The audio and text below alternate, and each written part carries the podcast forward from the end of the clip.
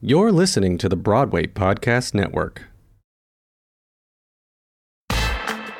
You're listening to Stage Door Podcast, the podcast celebrating theatre and creativity from onstage mishaps to career defining moments. Hosted by thespians myself, Tori, and co host Eliza. Fortnightly, we will bring you industry professional guests, deep dives, and more. Hello, everyone, and welcome back to Stage Door Podcast. Today, we are joined by a fabulous up and coming Sydney based queer playwright, Jacob Parker. Before we get started, we would like to acknowledge the Gadigal people of the Eora Nation and the Tabal people of Eugera, the traditional custodians of this land on which we work, live, and record, and recognise their continuing connection to land, water, and community.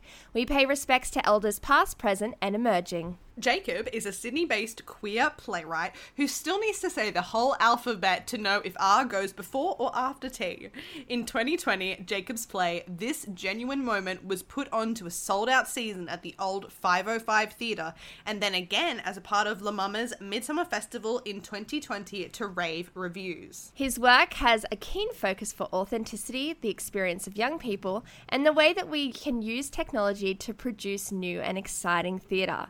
They have worked with the Australian Theatre for Young People, ATYP, Q Theatre, and King's Cross Theatre Company, and was a finalist for the 2021 Martin Lysicrates Prize.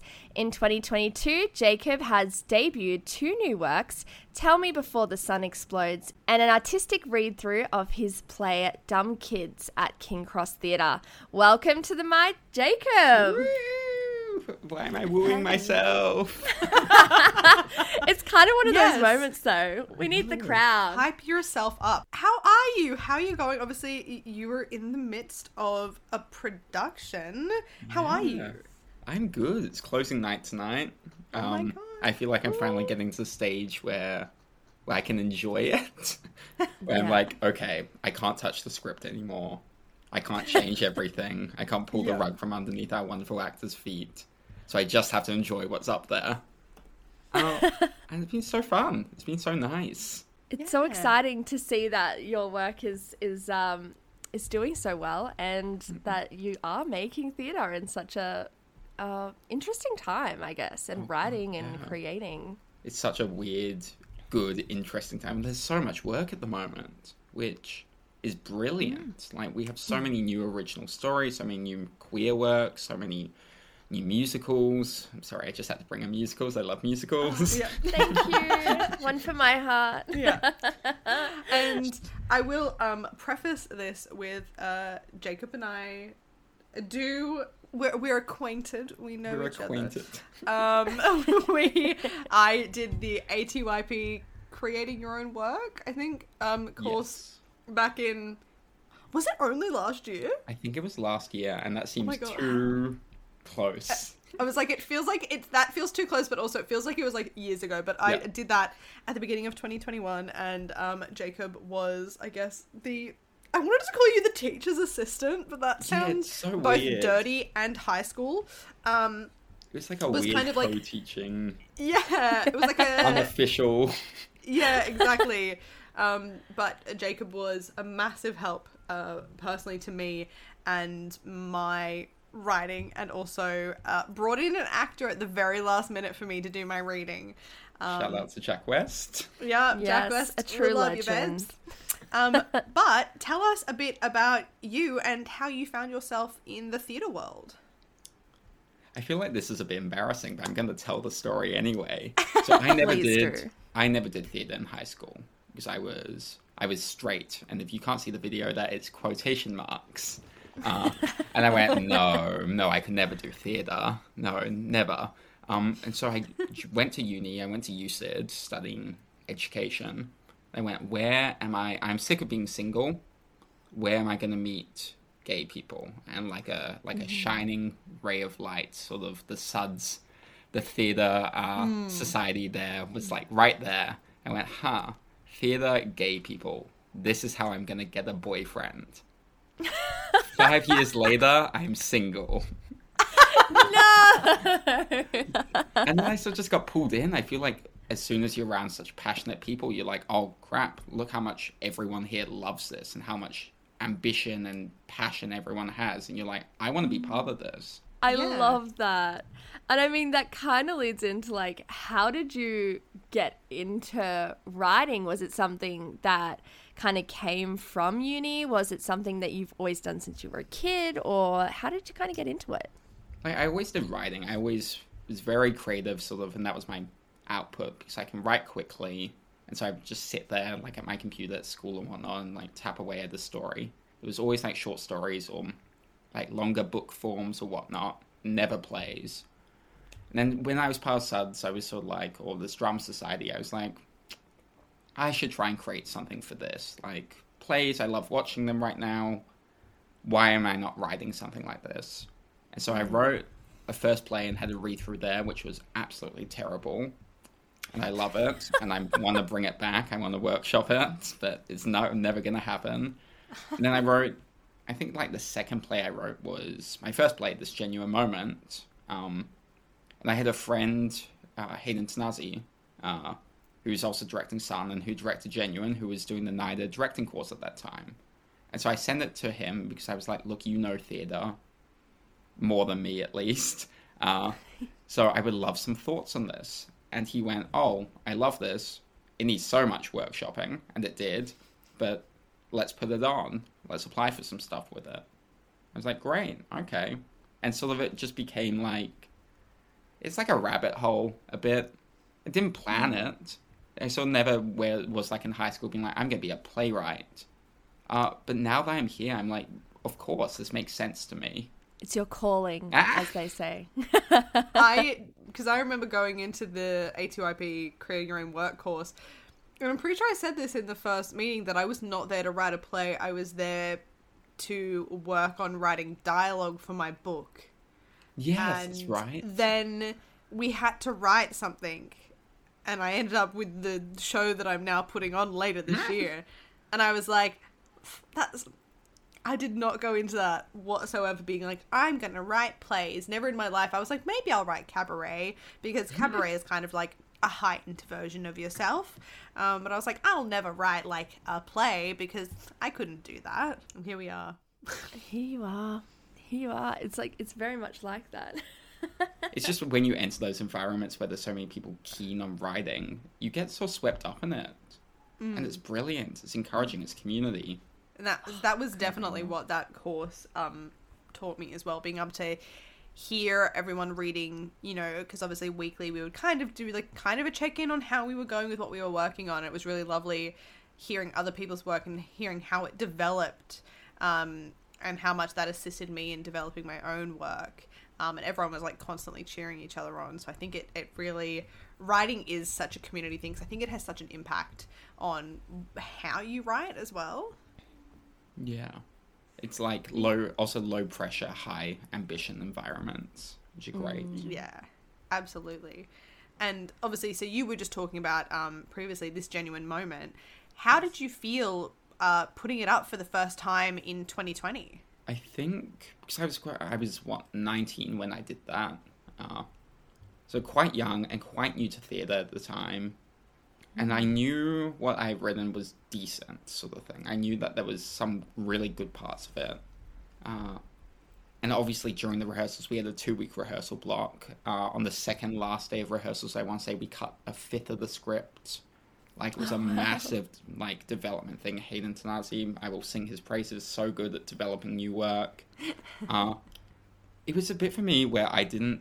I don't think I knew as much as I know now, which was lovely, and it brought I think a freshness to my voice and whatnot. I love that script, but I didn't understand all the sort of what actually required to develop a work. So for hmm. me, it was like putting it on was like this is a nice little thing. This is a script I'm proud of and a story I'm proud of, and I mm-hmm. didn't think it could go further. And then we got picked up for La Mama, and I was like, oh okay, this is huge. Let's keep on developing this. Let's keep on working this. Let's work with work with Hayden again for Sun. Work with a bunch of other people. And yeah, Yeah. just exciting. I think I didn't anticipate the significance of it for me. It's really cool to see that the progression i think especially going from like a first work to now this next work that you've obviously got on now.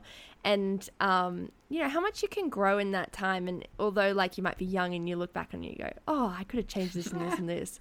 It's like in that moment that was a really raw piece and something that was really spoke to to you and and the audience. Because obviously had rave reviews can we just but I guess like this is a great next question in terms of like other people who might be wanting to write uh, plays themselves. What do you do when you're in a writing slump? Like, what do you do to help yourself get out of it or um, inspire you to continue writing? How do you deal with that? I feel like yeah, because this is so common. Writing slumps so common. I think I'm just coming out of one now. Just kind of have a massive one mid last year. Mm. Um, do you know Nicole Nicole Pingon? Brilliant, brilliant theatre maker. No. Um, she said something to me once about input versus output, and that we can't keep on thinking that we can continuously just output work after work after work without taking anything in. And that's not just like seeing other, other plays, but it's reading and it's like going to art galleries and looking after yourself in that creative way, that artistic way. And that's something I really try and keep on reminding myself on of being like, what what am I actually seeing? What what am I taking in? Because if I'm just putting stuff out there, I mean, you're gonna burn out and you're gonna enter a slump. Mm. And I think mm. the other thing is asking why you're writing stuff. Something that I've been like not struggling with, but confronting a lot recently has been like, oh, I want to write this for X, Y, and Z, or I want to do this play because I think it'll sell well. And you lose a sense of authenticity to your writing and to your voice and whatnot. So I think it's important that so if you're entering a slump, just questioning why you're doing it. Why are you writing this piece? What excites you about it? What do you actually want to get from this? And then pulling back from that. I guess also in a way life experience as well, like Hmm. going out and having some good experiences for yourself to be able to write from as well.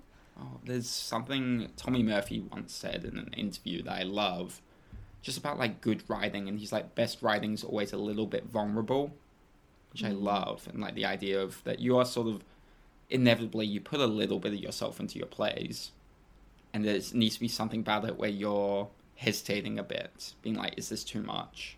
Maybe that's a bit too dramatic, but I think that's where you get some really beautiful, raw, and authentic moments.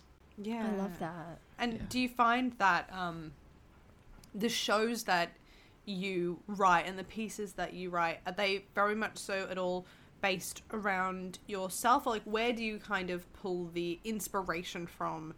For you know, obviously, I know it's probably different for every piece that you write. I mean, of course, it's different. Um, but do you find that it's more so based in your world, like in your reality, or it's based more so in other people's? I think it's based in. This sounds like cop out answer. It's based on what interests me. So obviously that there's a sense of the personal in that. So for example, Sun, Tell Me Before the Sun Explodes, which just came, it's just closing tonight when we're recording.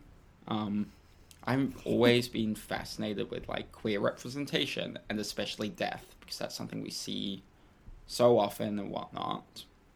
But I was like, what's actually interesting about this? And how do we take this sort of I massive idea of representation and ground it in the personal and like an individual queer person's response to death? Uh, which, yeah, for me was just felt important and felt interesting and felt personal in the sense that it's something that I was grappling with as I wrote it.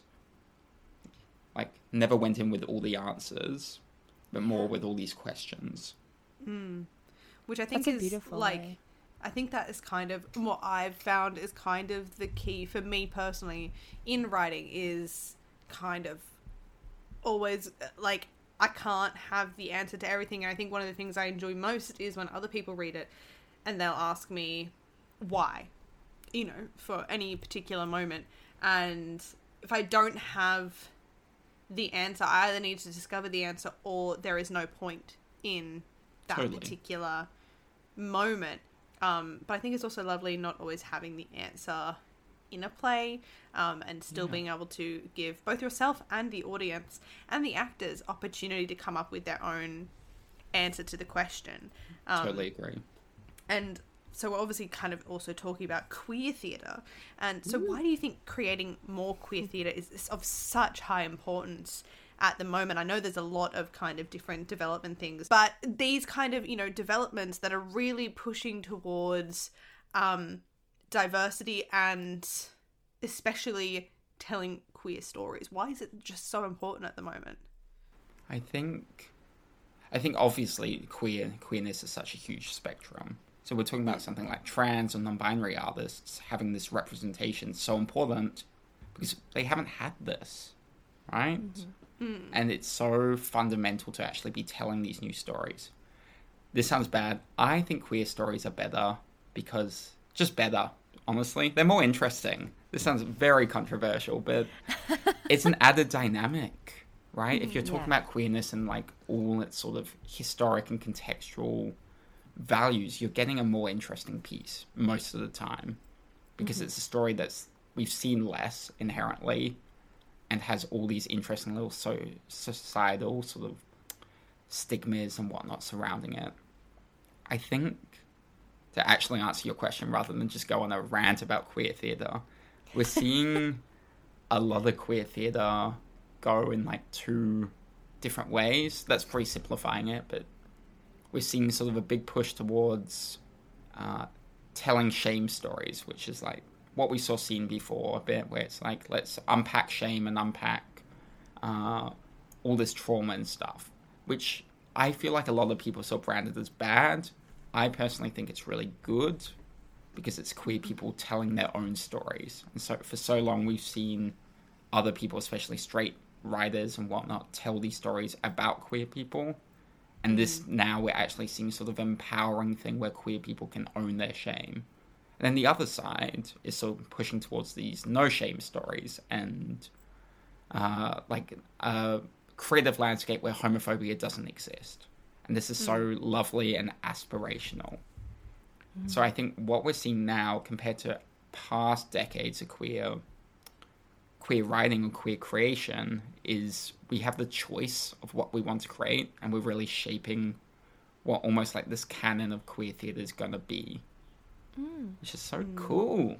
That is really cool. It's- like where things will go in the future. That's really Yeah. exciting. and it's also really exciting i think as well um because i feel i feel like recently in a lot of things that i have like applied for both as an actor and as a writer has been very much why do you want to tell queer stories?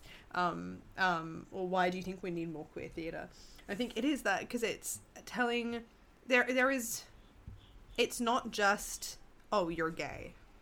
There are so the spectrum of queerness of LGBTQIA plus is enormous, and I feel like there are so many stories that we just don't have that we need to have, um, because I feel like there just always needs to be. Even though I don't think we can ever one hundred percent understand a person's sexuality because it is so different and diverse for everyone, it's important to still have, I guess, the baseline of those stories that we can build on and create more from. And I want to see more queer, like, reimaginings of classic texts. like we spoke good. with um Yes.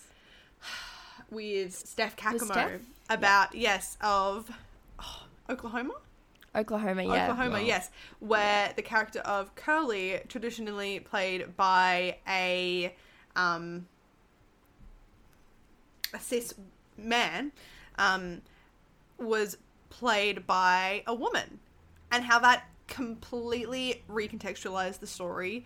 It made so much more sense, and it also then brought it to a new audience who might not have normally gone to see a Oklahoma because whilst sure it's a, it's a great classic it's also a classic and most Yeah. people like of now of our generation and the younger generation who are like Hamilton and our Dear Evan Hansen and Jagged Little Pill probably would have found no interest in it had it not been reworked Yeah. um It's a I new want to see voice. yeah it, it brings a new voice it brings a new meaning and i feel like i want to see more works cast in that way where it can it completely tells a new story it makes it more interesting as well like i feel like if you can't if the answer for oh, why are you doing this piece is because oh, it's popular. Yeah, exactly. That's not a good enough answer anymore. I think it needs to be intentional. If we're especially if you're sort of changing casting or changing gender and sexuality, having the intention behind it is what you sort of need. We did it for um, Dumb Kids, which brilliant Sophia Bryant directed. We had an artistic read through earlier this year. And there was a cast of thirteen, I want to say, but maybe I can't count. Uh, and we somehow made it was like set in a high school was a queer adaptation of Spring Awakening.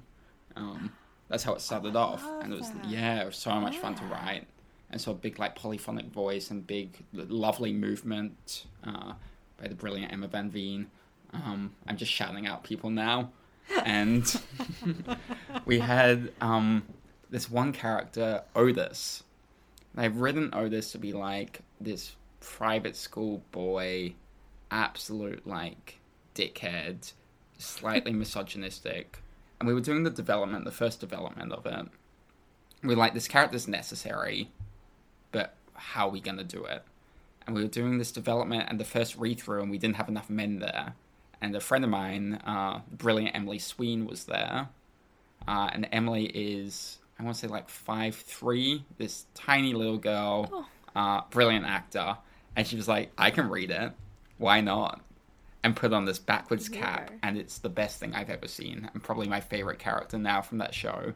Just because it, ch- and like I've added in the script, I'm like, this character is always to be played by a female identifying actor, because this is the way that you can sort of be exposing how misogynistic men or these private school boys often are through Yeah. sort of just flipping it on its head where you're like this is comedy but this also happens Yeah, that is brilliant. I love that. So that that's the kind of Yeah. th- that's the way that you should be framing work like that. If you're going to change something, it has to be for a meaning. It has to have purpose.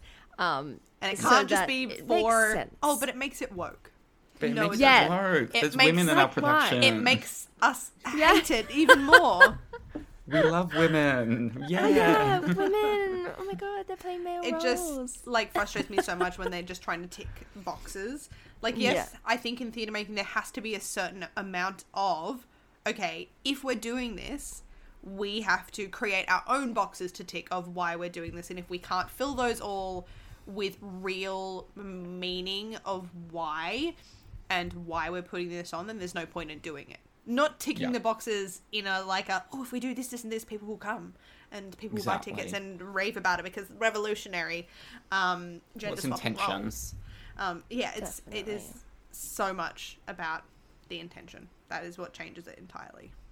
Well, I think we can talk about this for years and yonks, forever, really. and we're doing it see you guys And we next are, week and we are. So I am gonna let's move on to a little bit of a game. This might be a good time to break it up a game? little. So we're gonna do a game. It's a very chill game. Not to worry. We're just gonna do a rapid fire question round of some questions for you to answer for us. Um, so first thing that comes into your mind, and then you just let us know what it is. I'm gonna ask a couple of questions now. I'm gonna go first. So go to comfort read. less uh, Andrew Sean Greer Love it. I do not know it. This It's is also book. great for recommendations as well. yes. And can I Um, say why? Because it's a Pulitzer Yes, winning, yes. so I feel smart, but it's a gay comedy, so it's fun. and it's so I love- beautiful. I need good recommendations, so I have to go listen. I have not listen, read. Read, Gosh. listen. I could listen. Audible. This is sponsored by go. Audible. Yeah. we wish. Oh, us, please. I listen to your to your audiobooks all the time. Um, all right, second question. Favorite piece of theatre? crap. Oh, crap. Uh, that I've seen or that I've read. Uh, Let's you go know with what? that you've seen. Scene. Okay, yes. Uh, the Flick by Outhouse Productions at Seymour. Ooh. I love that play. Annie Baker's brilliant, so brilliant, and it's just was such a well and touched production. I love seeing good theatre. It's- Um, oh, so good, so good. Uh, celebrity crush. Taron Egerton. Oh, Right? really? Yeah, that just popped into head. Wait, who did you say? Taron Egerton, Oh, right. Rocket Rocket Man. I was like, Yep. hi. Oh, he's so good. He's amazing. He's so good. Him or uh, Richard Madden in that movie, honestly. I mean, Just mean, gorgeous. Taron Egerton can. Oh, I'm not even going to finish that. That's disgusting. Sorry, don't say that. Because he can sing. like, hi. um, what is okay? Your favorite genre of films? I want to say queer. Uh, no, like, I sort of have a soft part. Uh, obviously queer, honestly. A Yeah. soft place in my heart for like mumblecore. You know, the very like 2000s, just slice of life. Like, Oh, we're just talking Anna Kendrick's here being crazy and quirky, Oh, and I love her. yes. I think that my favorite genre of films has to be um, really terribly made films, but because they're so terribly made, it makes them amazing. Yes, I've been on the slasher, a like bad slasher uh, movement with my housemate for the past like six months, and it's brilliant. I have to highly recommend if you love um, uh, like badly made um, movies, um, Yes. but that it makes them amazing. Watch Fallen, which is based off the book. It is I think I've seen that. so badly made, and they hyped it up for so many years, and then I think it only came out in DVD on in Australia. I don't think it came. What's came it called? out. Fallen. Fallen. It's about like Fallen. fallen, angels. Um, I actually But loved it. I I'm remember- not gonna. Look, I loved it because of how bad it, it ended up being. There was a moment I remember, and obviously there was a moment where they had to record a voiceover for a character because obviously maybe I don't know she wasn't mic'd properly. Um, it didn't match Oh, up with her mouth in the slightest. No. No, that's great. She's That's an angel. It's She's an angel, intentional. She doesn't need to. Yeah. I mean, there's need also to. Sharknado. Come on, like all those Sharknado. bad ones. What's the birds one? Birdemic. Oh, what is it? You seen that? Oh, it's terrible. I've only seen Bird Box. I mean, the same thing but different. It's fine. Same. Yeah, same, same, same, same, different. um, what is this is the last one? Your current obsession? Uh, I want to say my actors. That's what popped into mind. Uh, no, but I want something proper. I want something like new and exciting. A Strange Loop. There we are. That's something I've been listening to a lot. How amazing is How it- amazing. Eliza, you have to listen to it. It's a new Broadway Yeah. show. It's phenomenal. Sensational. First um trans woman to be nominated for a Tony Award. Oh my god! Oh my god! Oh, so good. No way. Yeah. Okay, I really need to listen to It's this. like- They have the cast s- recording They have out so somewhere? many Yeah, um, it's on Spotify. nominations it. for it for um, a Strange Loop, and as they should, it is so good. When we're talking about like authenticity and like voices and whatnot, and in your representation, that's just what springs to mind. It's sensational. I also have to recommend um, another one that I've been listening to recently um, that I've also become obsessed with is called Islander. It is um, Love.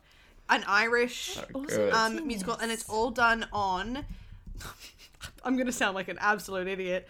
Um, you know, one of those things where you press the buttons and it loops your voice. Yeah. so the whole thing is by uh, two women playing all of the roles in the show, and they have a looper. In I'm gonna call it a looper. Don't think that's what it's called. I think it sort of is. Oh, is it really? Oh, oh look at me. I'm- know what I'm talking about. Even But and they create all of the music with their voices in the show. Oh my god. Um, that also highly recommend. Stunning. I have to listen to both of those. Thanks, guys. I'm actually in the musical theatre, need to listen to New Music Zone, so do it. that was perfect. That was perfect. Thank you so much for playing our little rapid fire love it. question game. um, and obviously, you are just finishing your run of Tell Me Before the Sun Explodes at KXT to rave reviews. How are you feeling about it? How did it? How's it going? Just tell us a little bit about it. About It's it. going well. And that's just like, I don't want to sound shocked, but like, it's just so nice for something to go well. Mm. Where you're like, this is good. The people that I've wanted to see it have come and seen it, and they've liked it. And oh. the actors are enjoying it, and it's helping people. And the design team, oh my god, the design team is so brilliant. That set is phenomenal, by the way. Oh, thank you. Mm-hmm. It's gorgeous. Oh, Soham Apti, another shout out. So good. The lights, sensational. it's such an interesting space. So I was, I'm always really curious to see what people do Yeah. with the space because it's, um, oh, It's how would you describe it? It's traverse, yeah.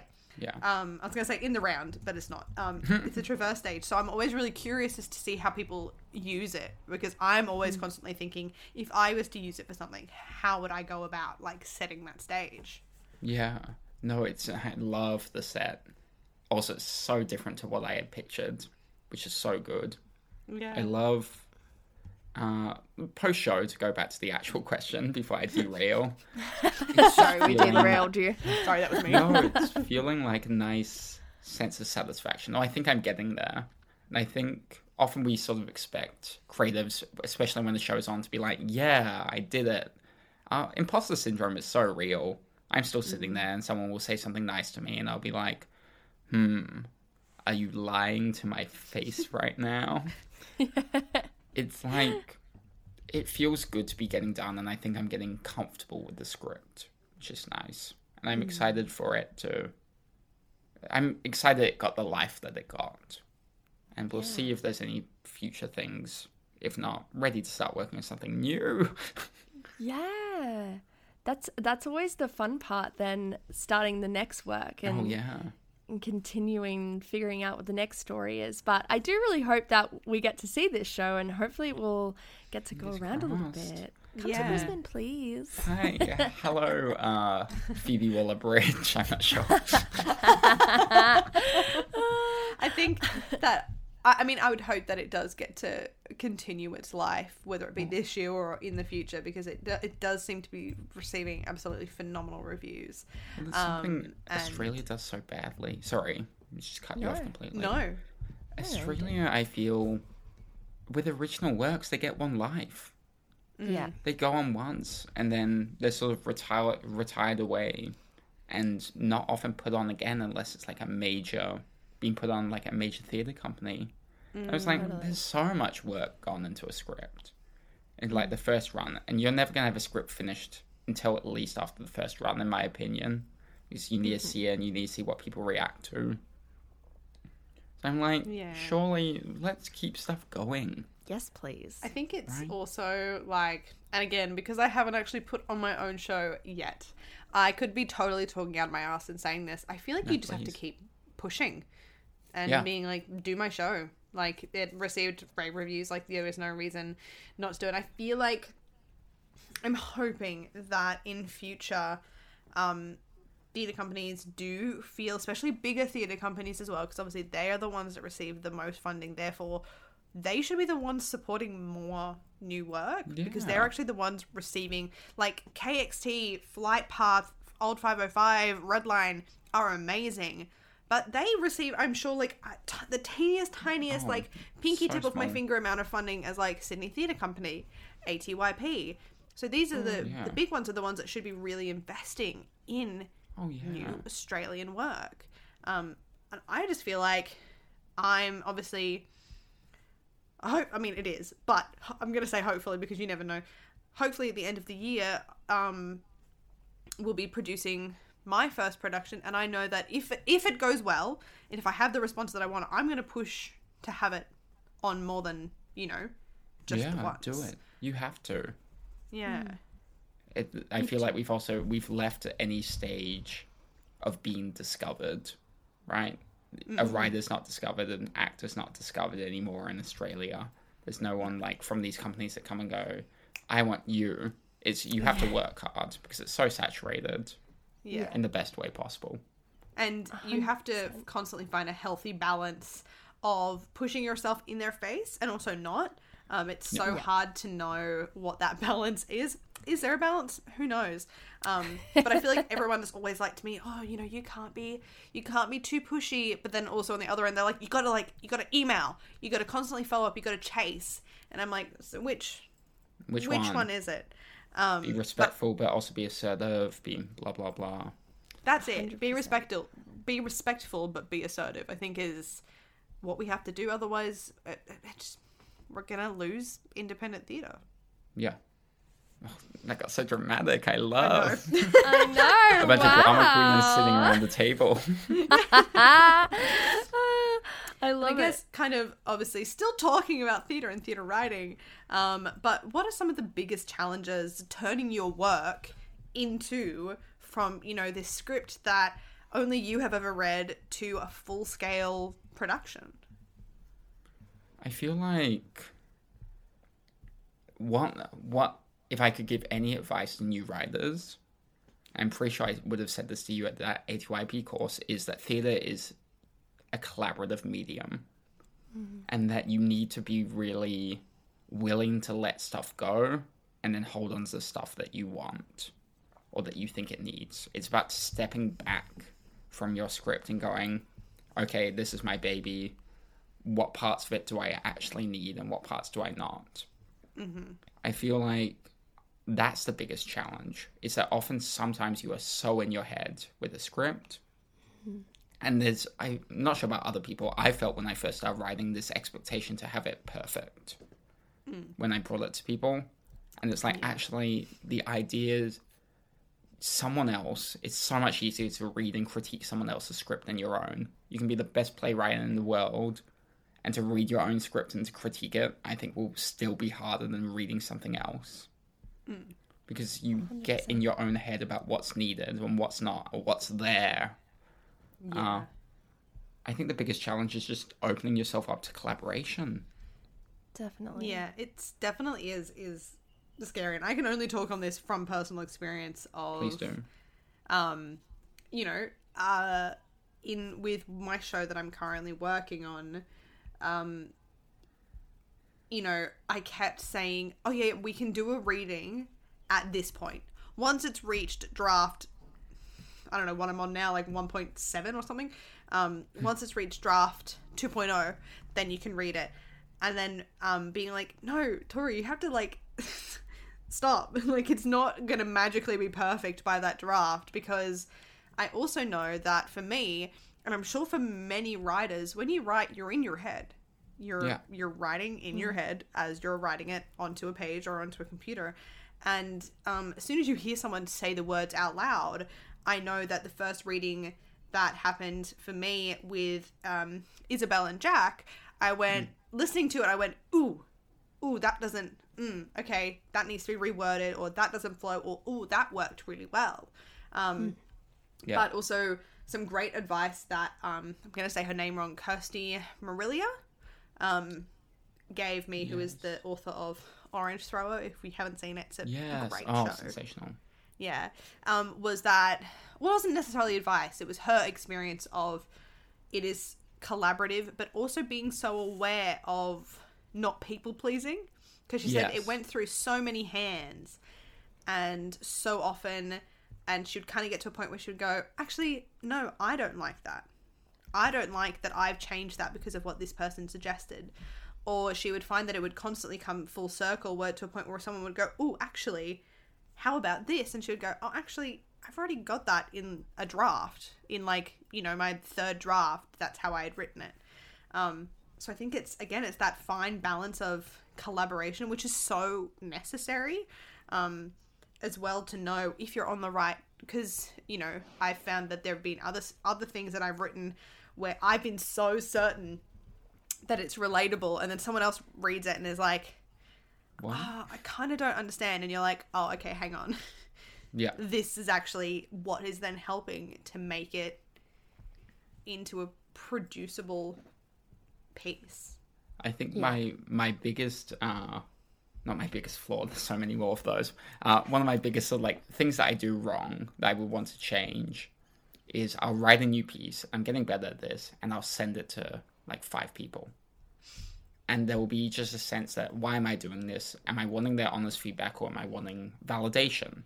Hmm. I think especially when you do the read through or when you do a development, you have those people in the room that you trust and you have you go what do i want from them and what am i actually going to listen to hmm. because it's at the end of the day it's your script 100%. I think that that I think that your answer kind of combines that and our last question, which was advice for writers. And I think that that is so good. But I guess maybe we'll end it on like a really, I guess, what would your number one piece of advice be for new writers who want to get into writing but are unsure how? I think know what you want to write. So just it doesn't need to be specific, but have that idea and just do it. Like it sounds so bad, it makes it sound so easy, but just write and write and write and don't make it the excuses where you're like I'm too busy because you just need to keep on writing and don't expect it to be perfect. It'll never Yeah. be perfect. I think that that is honestly perfect advice because that's um, I feel maybe similar to what you told me, and I kind of just wrote around the basic idea that I wanted to write about, and then from there went, oh, okay, this is shit, but But this now I can take this and fiddle with it. Yeah, I think if you're do like a honestly practical advice, automatic writing, so good. Five minutes a day, just write and write and write. Yeah, Uh, come up with characters, just jot everything down, jot every idea down. Uh, and the practical advice is you've written your first act or your first. I always split stuff into a five beat structure. You've written your first beat. You're like, where do I go next? What's the thing that will completely change this world? What's the thing that happens? What's your Sarah Kane blasted the bomb hitting the building moment? yeah, I think Lachlan said that during that course. Yeah, he's saying like your audience should think they know where the play's going by the end of the first beat, and then have no clue by the end of the second beat. Mm-hmm. That is the best writing, actually. Yeah, That is. Well, thank you so much for Thank coming on and sharing everything with us and sharing so much about writing, which is something that we haven't talked a lot of, uh, about on the podcast. So we really appreciate all your input um, and especially the advice for those out there that are wanting to do this themselves. But before we go, we're going to do a little bit of a bedtime story. Um, so this can be like anything that, like, kind of. Usually it's a stage mishap, but I'm not sure what. I've got ones, but it's not You've me. It's just happened during one of my plays, so I'm telling no, I that love that. story. Yes, tell us. go for it. So genuine, this genuine moment when it was on at La Mama for Midsumma. So it was a short season, it was just a week long.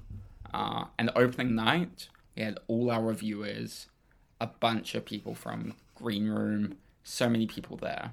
First time the show was going on, I hadn't been because it was rehearsing in Melbourne. I'm based in Sydney, so I like came down and was like sitting in the audience, ready to watch it. And the play is structured: there's two people in this bed, and giant projections of their phone screens behind them. Um, and I'm sitting and waiting, and the show starts, and everyone's sort of watching, and it's a blackout. The actors come on and get into the bed to pretend like they've been asleep, and then it's a blackout, and then it's still a blackout, and nothing is happening. And within the first 10 seconds of the show, a showstop is called because the lights aren't working. Oh. And so that's bad. That's bad enough as it is. But then one of the actors pops his head up to see what's happening, realizes it's a showstop, and let's just restart the show, and goes off stage, but doesn't grab the other actor. so he's just stuck lying in the bed on stage with his like head under the pillow.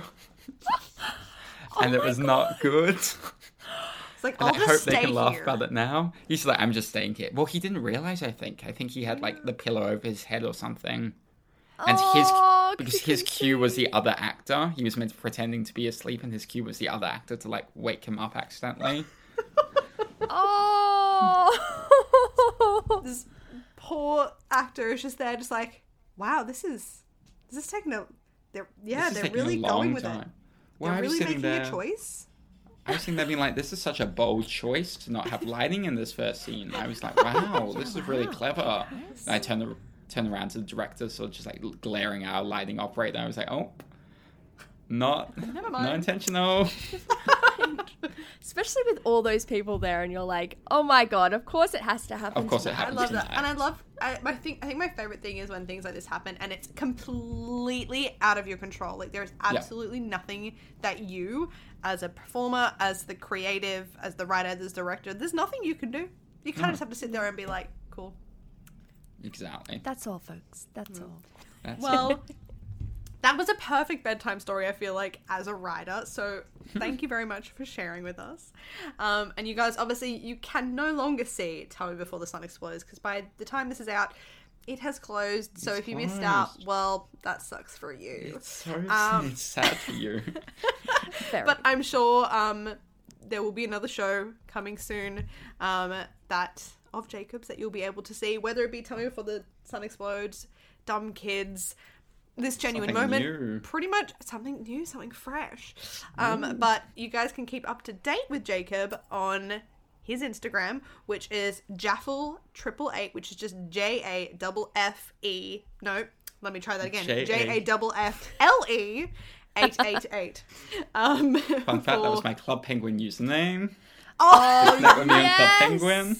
I loved Club Pen- Penguin. So good. Oh, those were the days. Those So were the good. days. I was a Those were the days. Minecraft kid, but anyway, Of we don't we don't need to go into my deep dark secrets. Um, but thank you so much again, Jacob, for taking the time to come on and No, chat with you us today. Um, and until next time, you guys, stay happy, healthy, and safe, and we will see you then. Bye. Bye. Hey, it's Leslie Odom Jr. here on the Broadway Podcast Network to tell you about the Rise Theater Directory, a program of Maestra Music. Rise is a national online resource designed to connect and empower backstage and administrative and creative theater professionals from underrepresented backgrounds. If you work or aspire to work in the theater community, this can help you find your next project. And if you hire theater professionals, search the Rise Theater Directory to find your next team. Create your profile now and get more information by visiting risetheatre.org. That's theater with an R E R I S E T H E A T R E dot org because only together we rise.